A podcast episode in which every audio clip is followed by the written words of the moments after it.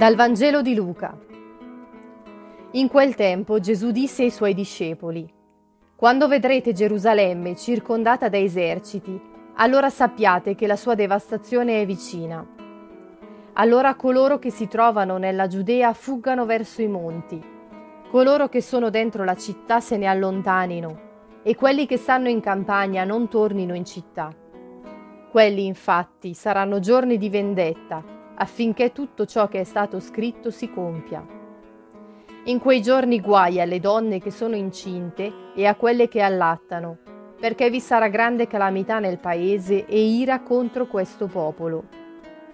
Cadranno a fil di spada e saranno condotti prigionieri in tutte le nazioni.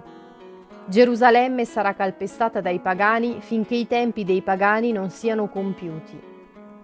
Vi saranno segni nel sole, nella luna e nelle stelle, e sulla terra angoscia di popoli in ansia per il fragore del mare e dei flutti, mentre gli uomini moriranno per la paura e per l'attesa di ciò che dovrà accadere sulla terra. Le potenze dei cieli infatti saranno sconvolte. Allora vedranno il figlio dell'uomo venire su una nube, con grande potenza e gloria. Quando cominceranno ad accadere queste cose, risollevatevi e alzate il capo, perché la vostra liberazione è vicina.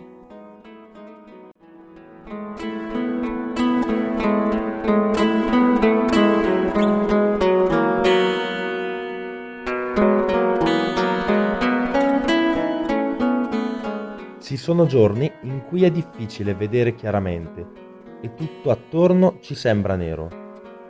Pensiamo a quando ci capita un imprevisto che ci costringe a rimettere in discussione tutto. La malattia di un nostro caro, la perdita del lavoro, un'incomprensione o un litigio in famiglia. In questi momenti corriamo il rischio di pensare che ogni cosa stia andando male e ci sentiamo abbandonati a noi stessi. Gesù, con questo Vangelo, è come se parlasse a noi proprio in quei momenti. Lui descrive una situazione catastrofica, la distruzione di Gerusalemme, ma ci mostra anche che non tutto è perduto, perché ci ricorda che è proprio in quei momenti che dobbiamo alzare il capo, perché è vicina la nostra liberazione.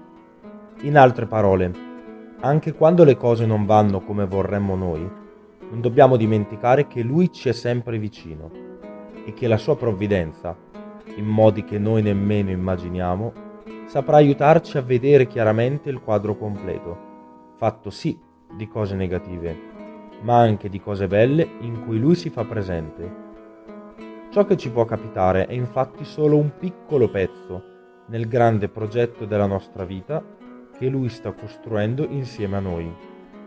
Per questo, come cristiani, Gesù ci chiama ad avere fiducia in lui, soprattutto nei momenti bui, perché lui cammina sempre con noi tenendoci per mano.